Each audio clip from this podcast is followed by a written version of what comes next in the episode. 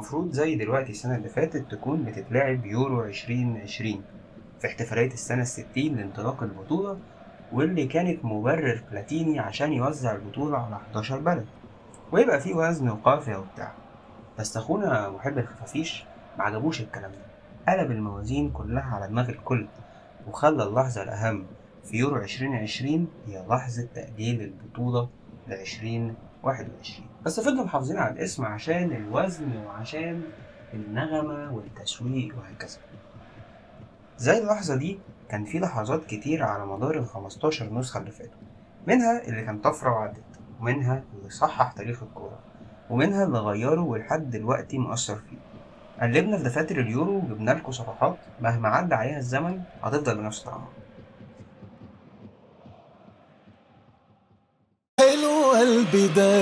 البدايات كلها حكايات.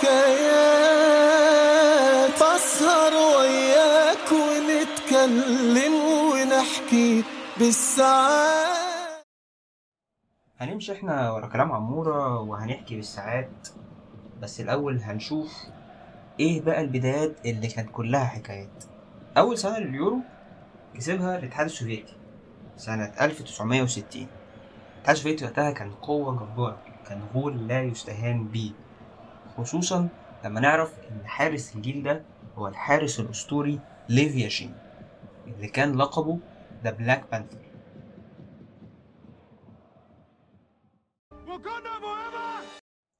واللي ما يعرفش مين هو ليف ياشين ليف ياشين اللي اختارته ال France Football مؤخرا كأحسن حارس في تاريخ كرة القدم. متفوق بقى على بوفون وناير وشمايكل وكل الناس الحلوة اللي إحنا عارفينها دي. وسموا كمان جايزة أحسن حارس في العالم اللي بتتوزع من ال France Football. كل سنة باسم جايزة ليف ياشين الاتحاد السوفيتي ساعتها كسب في النهائي إخواتهم اليوغوسلاف 2-1 في نهائي بين قوتين راحت أيامهم وأيام اللي ورثوهم حتى.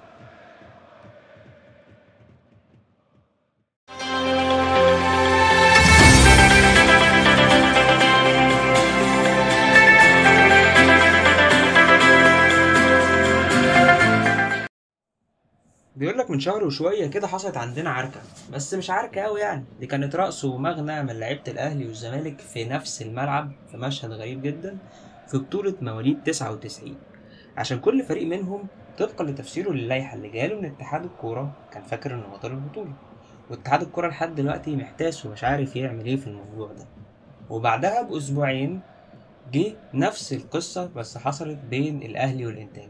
فقال لك نحلها بطص قرعة وكل سنة وانت طيب. بس ده تقدم يا جماعة. إحنا في سنة 43 و 58 قسمنا كاس مصر بين الأهلي والزمالك. آه والله زي ما بقول لك كده.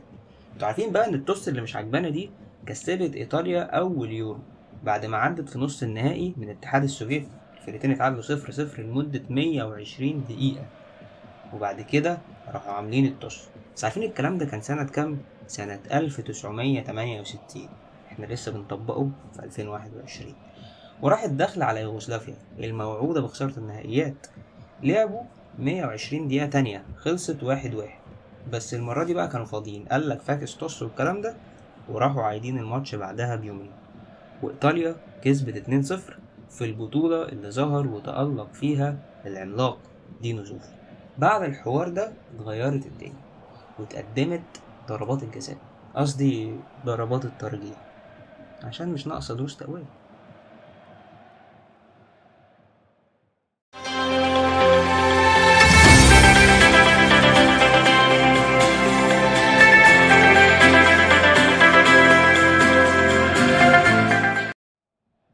عارف لما تبقى بتحلم بحاجة أو بتعمل حاجة مثلا وبعدها بفترة تحصل الحاجة دي تاني بنفس الترتيب أو شبهه شوية فده بنسميه déjà vu ده تقريبا اللي حصل لشارة الكابتن بتاع منتخب فرنسا لما زيدان نطح ماتيراتزي حاسس إنه إيه ده إيه ده إيه ده شفت الكلام ده قبل كده. إيه ده؟ يعني أنت قصدك إن زيدان ما كانش أول واحد؟ ده يا سيدي ما كانش أول واحد وما كانش أول كابتن لمنتخب فرنسا. لأن سنة 84 في البطولة اللي اتلعبت في فرنسا نفسها مانويل امروس كابتن منتخب فرنسا وقتها نطح ياسبر أوليسن لاعب الدنمارك واداله روسية صعيدة. بس المرة دي مش عشان آه، آه، اتشتم منه ولا اتهان ولا اتقال له كلمة عنصرية. لا عشان الراجل بس دخل عليه دخل غشيمة شوية. وهو رد له الغشامة غشامة أكبر. عاش يا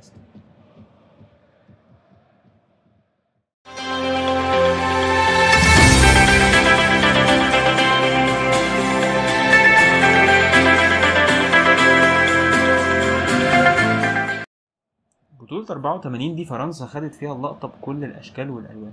من أول تنظيمها للبطولة للقطة أموروس للي هيعمله بعد كده الساحر بلاتيني.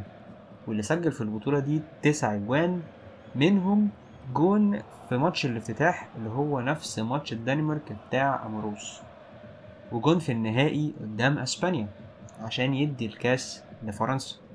بس يفضل جونه في نص النهائي في الدقيقة 119 في الأكسترا تايم قدام البرتغال واللي خلص الماتش ساعتها 3 2 قبل ما يدخلوا لضربات الترجيح أهم حدث في البطولة. رجعوا شوفوا الجون. ده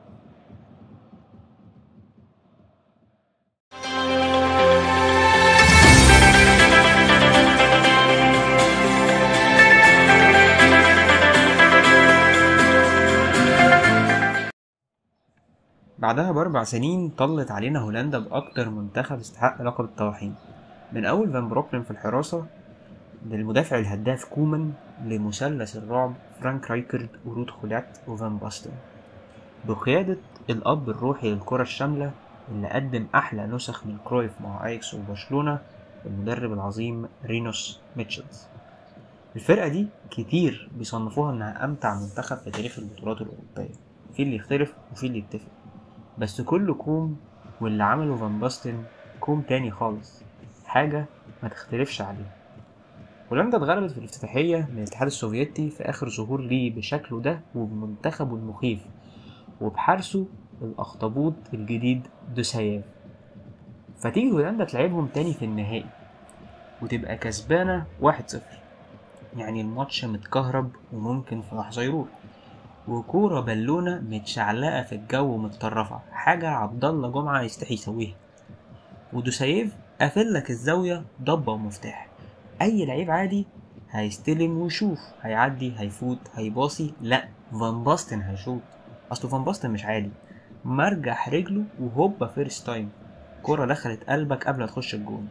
وزغراتي وخش في الشبكة. عشان تكسب هولندا 2-0 وتنهي أسطورة الاتحاد السوفيتي المخيف. وتعلن فريق الأحلام الهولندي اللي كان بطل غير عادي لبطولة 1988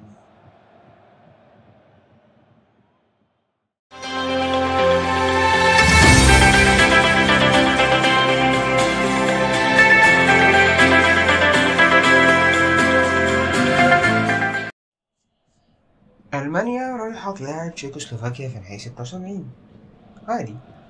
الماتش خلص 2-2 عادي. رايحين ضربات الجزاء. عادي. ده سجل وده سجل لحد ما عم أولي هونيس ضيع. عادي. وبقت أربعة تلاتة للتشيك وفاضل ضربة. اتسجلت. التشيك تكسب. عادي؟ لا مش عادي. مش بس عشان مش عادي ألمانيا تخسر لكن أنت متخيل لعيب يدخل على آخر ضربة جزاء لو حطها يكسب اليورو. وقدام سيب ماير القط. وبدل ما يخش يضرب ويجري لأ يحطها chip خفيف كده في نص الجول. بنسميها إيه؟ بنسميها إيه؟ آه بانينكا. بانينكا. مين بقى الرايق ده؟ أهو ده بقى بانينكا ذات نفسه. أيوه أنتونين بانينكا. اللي كان أول واحد يحط البنالتي بالشكل ده. ولحد دلوقتي الأيقونة دي متسمية باسمه.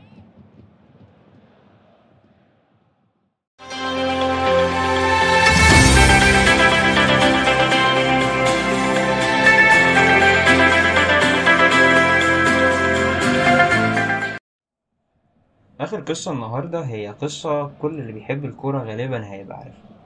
بس تفضل قصة غريبة وملهمة وحباية جميلة من عنقود مفاجآت الكورة اللي يمكن آخرها كان فوز ليل بالدوري الفرنسي. تخيل أنت يا باشا واخد أجازة من الشغل أسبوعين قاعد على البحر بقى مايوهاتك عواماتك سندوتشاتك ومخلولك وتبلبط. وجالك مكالمة من زميلك. ارجع يا أحمد عايزينك في الشغل. تبقى راجع مقريف ومش طايق الشغل ولا طايق زميلك ذات نفسه. أهو ده بقى اللي حصل مع عم شمايكل الكبير وصحبته.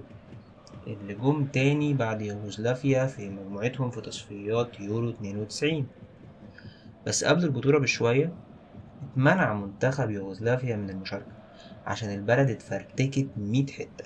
واتعلنت حالة حرب بين مكوناتها طلع منها صربيا ومونتينيجرو وكرواتيا وغيرهم. هوبا يوم 31 مايو يعني قبل البطولة بعشرة أيام قالوا للدنمارك تعالي لم عيالك وتعالي لم لي العيال دي كلها وهتعالي على البوكس. في إيه يا باشا؟ في إيه؟ مش عارف في إيه. لا مش عارف في إيه. والله عارف أنا هعرفك في إيه دلوقتي. هات لي علبة السجاير من الدبابة بتاعتي اللي بره إيه؟ إيه هتلاقيها فوق الكاسيت جنب شريط حماقي واتلموا العيال فعلا ما عدا أهم عيل فيهم. نجم برشلونة الأول وقتها مايكل لاودروب واللي كان سايب المنتخب من قبلها بسنتين عشان خناقة مع المدرب ريتشارد نيلسون. وساعة البطولة قال كده كده مش هنعمل حاجة. sorry يا رجالة أنا هكمل بلبطة. أهو زمانه بلبط في دموعه لما شاف شمايكل بيصد البلنتي من فان باستن. أي والله نفس الفان باستن اللي جاب البطولة السنة اللي فاتت هو اللي ضيعها. وودى الدنمارك بيها النهائي. عشان تروح الدنمارك وتروق على ألمانيا جولين في ال final وتاخد الكاس وترجع تبلبط تاني. ومن ساعتها ما شفناش الدنمارك بتنونو حتى في البطولة. لسه في حواديت جاية من اليورو. استنونا. نورتونا الشوية دول.